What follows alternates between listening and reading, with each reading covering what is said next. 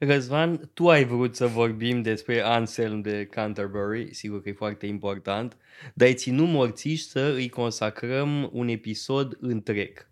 Ma, trebuie să mărturisesc că știu un singur lucru despre Anselm și anume argumentul uh, pentru uh, existența uh, lui Dumnezeu.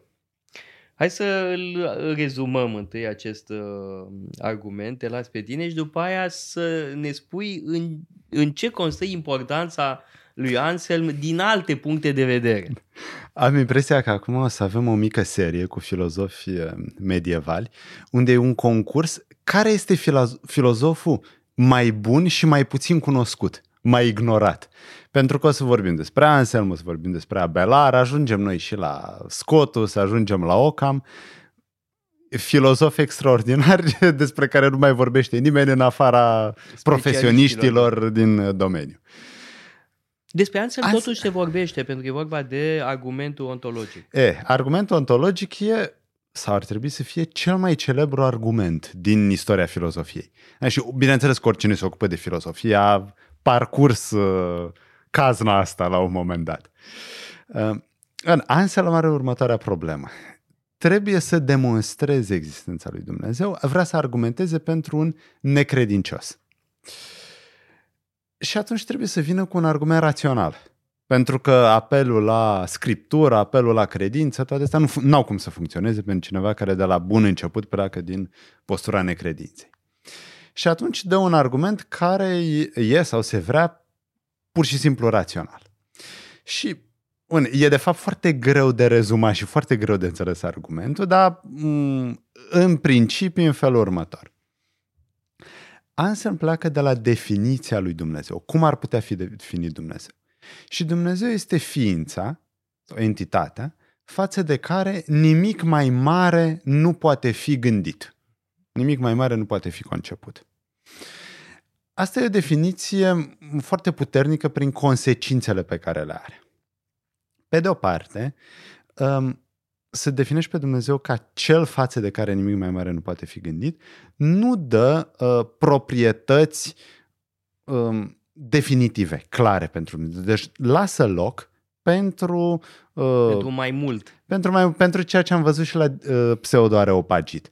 Un fel de teologie negativă. Deci întotdeauna există în fundal acest uh, element. Dar, cum ajungem totuși de la definiția asta la a postula câteva atribute ale lui Dumnezeu, printre care și existența, existența necesară? E, Anselm zice în felul următor. Dacă Dumnezeu este cel față de care nimic mai mare nu poate fi gândit, atunci trebuie să aibă toate perfecțiunile la care ne putem noi gândi. Toate atributele perfecte care ne dau prin minte. Uh, Dumnezeu trebuie să fie omniscient, să fie omnipotent, să fie omniprezent, să fie în afara timpului, neschimbător, uh, simplu, să nu fie compus, pentru că asta e o formă de imperfecțiune. Dar toate aceste atribute. Și acum ajungem la problema existenței. Ce este mai bine? Să existi sau să nu existi? Care este perfecțiunea? Să existi sau să nu existi? Și răspunsul lui Anselm este că e mai bine să existi decât să nu existi. Cu alte cuvinte, dacă am avea o ființă perfectă față de care nimic mai mare nu poate fi gândit și am ajunge la concluzia că este inexistent, așa ceva ar contrazice definiției. Da, deci, prin natura lucrurilor, ființa față de care nimic mai mare nu poate fi gândit, trebuie să conțină existența. Altfel n-ar fi această ființă. Și am putea să ne gândim la o ființă și mai perfectă decât ea. Așadar, ă, este inevitabil din punct de vedere logic, odată ce am plecat de la definiția asta, să spunem că o astfel de ființă include și existența. Sigur, nu putem noi să epuizăm toate atributele sau toate ă, determinațiile divine. Dar, din ceea ce putem să spunem, din ceea ce putem să cunoaștem, trebuie să avem și existența pe lista asta a atributelor. Răzvan, eu totdeauna m-am minunat uh, la cursurile de filozofie că un asemenea argument continuă să fie discutat, că este un non-argument. Nu convinge pe nimeni de nimic. Asta e foarte interesant. Decât pe oameni care sunt gata convinși sau care vor să fie convinși. Așa e, numai că e mult mai greu să spui exact ce e în neregulă cu acest argument. Cred ah, că de asta just. se folosește foarte mult, pentru că Uh, un, argumentul, sigur că e nesatisfăcător, este imediat evident că e nesatisfăcător. Dar unde, care e problema? Dacă trebuie să pui punctul pe I, exact care este slăbiciunea argumentului. Nu mai vorbim de faptul E că... vorba de ce gândim, de, adică uh, ce, ficțiunea uh, minții omenești devine uh, cum să spun, criteriu de uh, existență. Bun, dar în același timp gândirea noastră uh, duce la anumite concluzii. Nu putem să negăm puterea minții umane de a gândi. De a... Și de a ficționa. Bun, de, de a ficționa, noi trebuie să, bun, trebuie să vedem, e ficțiune sau nu e. Uh, argumentul nu, nu este considerat uh, greșit de toți cei care s-au ocupat de el. E o lungă tradiție, celebră, foarte onorabilă, de oameni care au dat variante ale argumentului ontologic. Uh, nu mai vorbim... Și nu ți se pare surprinzător Nu vorbim de filozofii medievali. serioși s-au ocupat cu așa ceva? Descartes, Spinoza, Leibniz, Gödel în secolul 20, toți s-au ocupat de argumentul ontologic. Kant s-a ocupat de argumentul ontologic, Pentru dar la el... respinge. Kant îl respinge și la el avem poate respingerea cea mai cunoscută.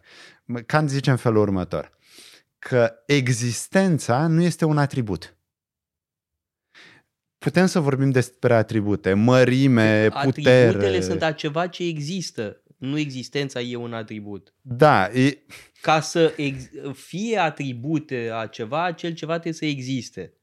Putem să avem atribute și ale unui lucru inexistent, de pildă un balaur. Mm. Un balaur nu este existent în natură, undeva decât dacă e dragonul din Comodo. Anselm e un fel de balaur. Este o sumă de determinație, o sumă de proprietăți. E, printre acestea este inclusă neapărat um, existența. Bună, Kant zice în felul următor. Hai să comparăm conceptul unei bancnote de 100 de lei cu bancnota de 100 de lei din buzunar. Concept, strict conceptual, nu există niciun fel de diferență. Pentru că au aceeași mărime, aceeași formă, același material, dar dacă e să dăm trăsăturile, să dăm proprietățile. Atâta doar că bancnota din buzunarul meu există și conceptul de bancnotă e ceva ce e pur intelectual. Deci, diferența este existența. Numai că existența nu este un atribut. Uh-huh. Asta este o variantă de a răspunde. O altă variantă este să zicem că în Anselm dovedește că dacă o ființă perfectă există, atunci există în mod necesar. Că, într-adevăr, dacă avem o ființă care, față de care nimic mai mare nu poate fi gândit, dacă am avea o astfel de ființă, atunci existența ei ar fi necesară.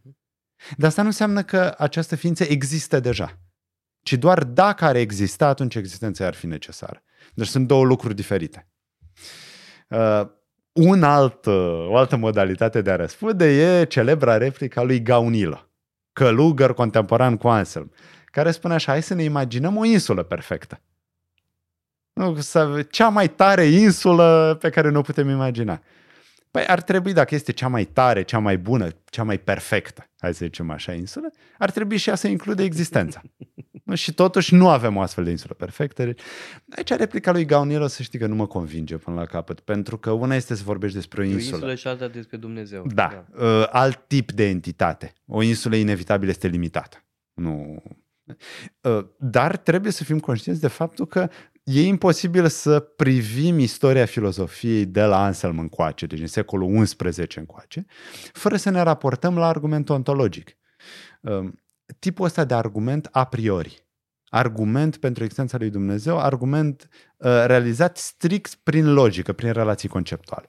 Că vom avea mai târziu uh, varianta lui Toma, D'Achino, cu argumente a posteriori.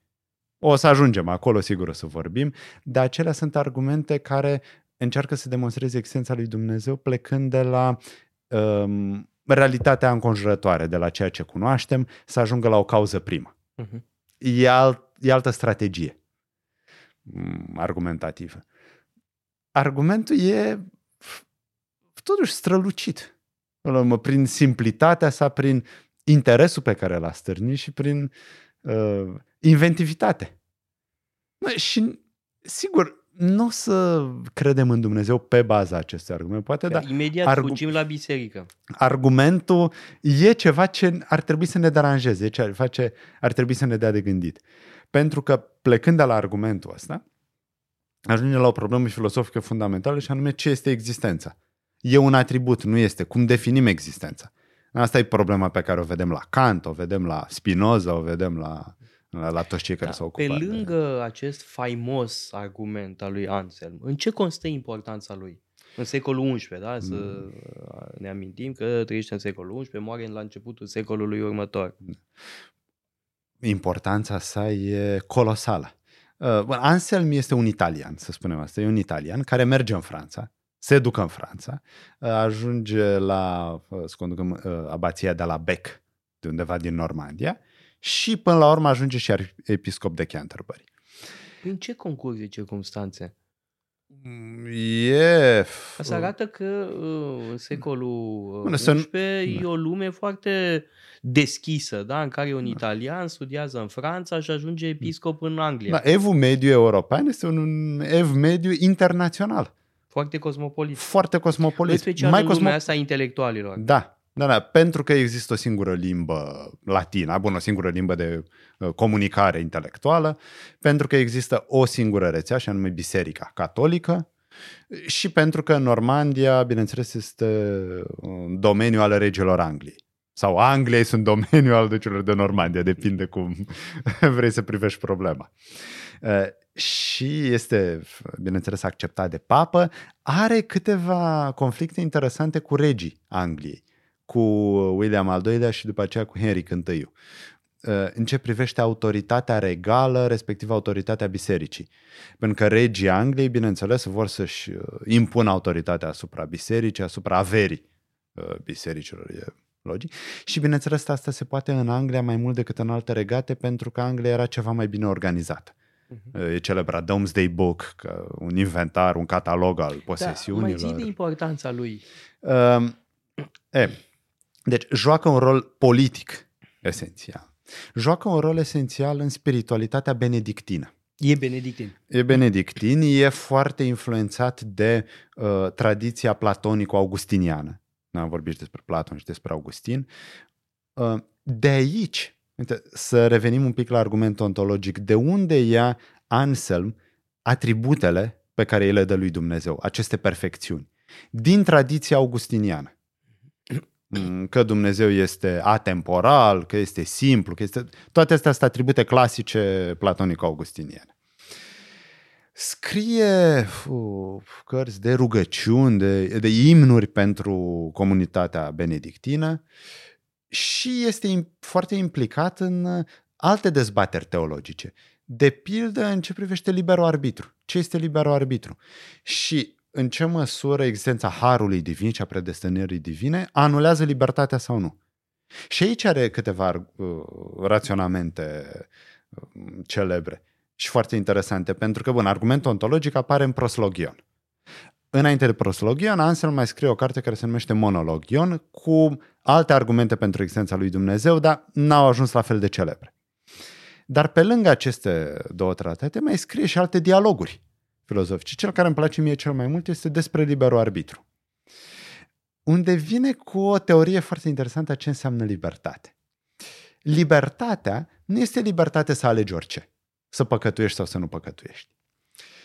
Libertatea umană este capacitatea de a păstra corectitudinea voinței. Noțiunea asta de corectitudine, de rectitudo este esențială, pentru că ea guvernează întreaga filozofie a lui Anselm. Și când e vorba de voință și când e vorba de adevăr. Ce înseamnă să spui ceva adevărat? Înseamnă să spui ceva, în ce descrie realitatea, bineînțeles, dar, și aici e partea interesantă, înseamnă să folosești enunțuri pentru scopul pentru care au fost ele inventate. De Dumnezeu, în cazul ăsta. De ce Dumnezeu ne-a dat limbaj? Ca să-l folosim corect, să descriem realitatea. De ce ne-a dat gândire? Ca să înțelegem lumea. Deci să folosim acest rectitudo, această corectitudine. La fel și cu voința. De ce ne-a dat Dumnezeu voință? Ca să facem ceea ce este just, ceea ce este bun. De asta mi se pare o variațiune uh, pe tema distinției pe care o făcea Augustin între uh, libertatea minoră și libertatea majoră. Uh, libertatea minoră e um, alegerea, uh, în timp ce libertatea majoră derivă din alegerea binelui. Uh, doar alegerea binul, binelui ne eliberează. Libertatea majoră e eliberatoare. Ne eliberează de păcat. Uh, păcatul fiind ceea ce de fapt ne înrobește. Uh, e o reformulare, de fapt, a mm. aceleiași idei. Da, Anselm se joacă cu noțiunile astea de libertate și de servitute. Uh, pentru că ce înseamnă să fii supus? Pe de o parte poți să fii supus păcatului și atunci îți lipsește capacitatea de a întreține această rectitudine, această corectitudine. Dar poți în același timp să fii supus corectitudinii și în acel moment ești liber. Uh-huh. Deci a fi supus și a fi liber nu sunt neapărat în opoziție, depinde de contextul în care privim problema. Deci, libertatea cu adevărat este uh, capacitatea noastră de a voi corect și capacitatea de a păstra această voință corectă. Problema noastră este că după păcatul original am pierdut această corectitudine. Noi nu am pierdut libertatea, noi suntem capabili de uh, o voință corectă. Dar am pierdut voința corectă. Pentru asta avem nevoie de har divin. Deci, noi suntem capabili de bine, dar nu putem exersa această facultate uh, în urma consecințelor dăunătoare ale păcatului original. Acum, pentru că vorbim despre un călugăr uh, benedictin, aș vrea să spunem câteva cuvinte despre uh, spiritualitatea benedictină, pentru că n-am apucat uh, să vorbim despre asta atunci când am abordat secolul 6. Dacă Benedict de Nursia trăiește în secolul 6, uh, e italian uh, și el, da? Uh, și în ce constă originalitatea lui uh, Benedict? Uh, în, primul rând, uh, în primul rând, el produce o regulă foarte precisă. Uh, e un spirit uh, pragmatic, un bun organizator. Uh, e până la data respectivă cea mai precisă uh, regulă monastică. La asta se adaugă o anumită blândețe în raport cu alte practici uh, monastice. Uh, e uh, o formă de ascetism mai puțin uh, dură, uh, să spunem, da? mai îngăduitoare cu uh, natura umană. Uh, asta i-a asigurat un mare uh, succes. Și apoi acel principiu fundamental, ora et labora, da? uh, roagă-te și uh, muncește, Ă, atâta numai că în timp ora a devenit din ce în ce mai important în detrimentul lui Labora. Uh, și marile mănăstiri uh, benedictine erau locuri de rugăciune permanentă, uh, erau locuri de foarte înaltă spiritualitate, erau locuri de mare învățătură, da? se copiau manuscrise, se învăța carte um, și Anselm e contemporan cu un apogeu al spiritualității benedictine, da? când înfloresc niște abații foarte bogate, foarte foarte importante care atrag uh, multă uh, știință de carte uh, și sunt uh, focare de cultură. Uh, de altfel, încă de pe vremea lui Charlemagne, încă din uh, secolul VIII, uh, uh, există un interes al puterii politice față de ce aduc aceste mănăstiri benedictine, și anume cultură, învățătură uh, și totodată uh, buni colaboratori Uh, pentru uh, Charlemagne și apoi succesorii uh, lui. Da? Deci, spiritualitatea benedictină e foarte importantă pentru istoria Europei Occidentale. Seamănă mai mult cu monahismul ortodox oriental decât alte forme ulterioare de monahism, pentru că um, în monahismul benedictin avem retragerea din lume. De altfel, întotdeauna mănăstirile benedictine sunt în afara orașelor, eventual mai departe, pe un munte, și sunt locuri de retragere, în timp ce mai târziu vom vedea pe franciscani și pe dominicani intrând în orașe, fiind prezenți printre oameni, prezenți în societate. Da? Deci era important, cred eu, să spunem câteva cuvinte despre importanța mănăstirilor benedictine. Cele mai faimoase sunt de pildă Cluny, Cluny. Da? Cluny este uh, fabuloasă da? prin bogăția extraordinară uh, pe care o adunase. Dar nu este singură. E vorba de o rețea uh, de uh, mănăsiri extrem de uh, prestigioase. Și Anselm uh, e una dintre figurile marcante ale uh, ordinului uh, benedictin. Și Anselm are următorul moto. Credința care caută cunoaștere, caută înțelegere. Înțelegere în sens de cunoaștere. Deci un motor de căutare. Asta e un moto foarte benedictin. Așa. Uh, și foarte important dacă îl luăm în serios. Uh, credința este ceva volițional, este ceva ce ține de voință, dar nu poți să o practici fără cunoaștere. Asta nu înseamnă că vreunul din termenii acestei ecuații se prăbușește în celălalt, colapsează. Amândouă trebuie păstrate. Dar, pentru că Anselm dă atât de multă importanță cunoașterii, uh, el se află la începutul unei tradiții uh, care se va transforma în scolasticism. Adică într-unul din momentele cele mai bune ale inteligenței umane, în ciuda tot felul de legende răutăcioase care au fost proferate uh, despre perioada asta în istorie. Uitați-vă pe site-ul paleologu.com, avem o sumedenie de cursuri pasionante și mai cu seamă o pleiadă de lectori excelenți.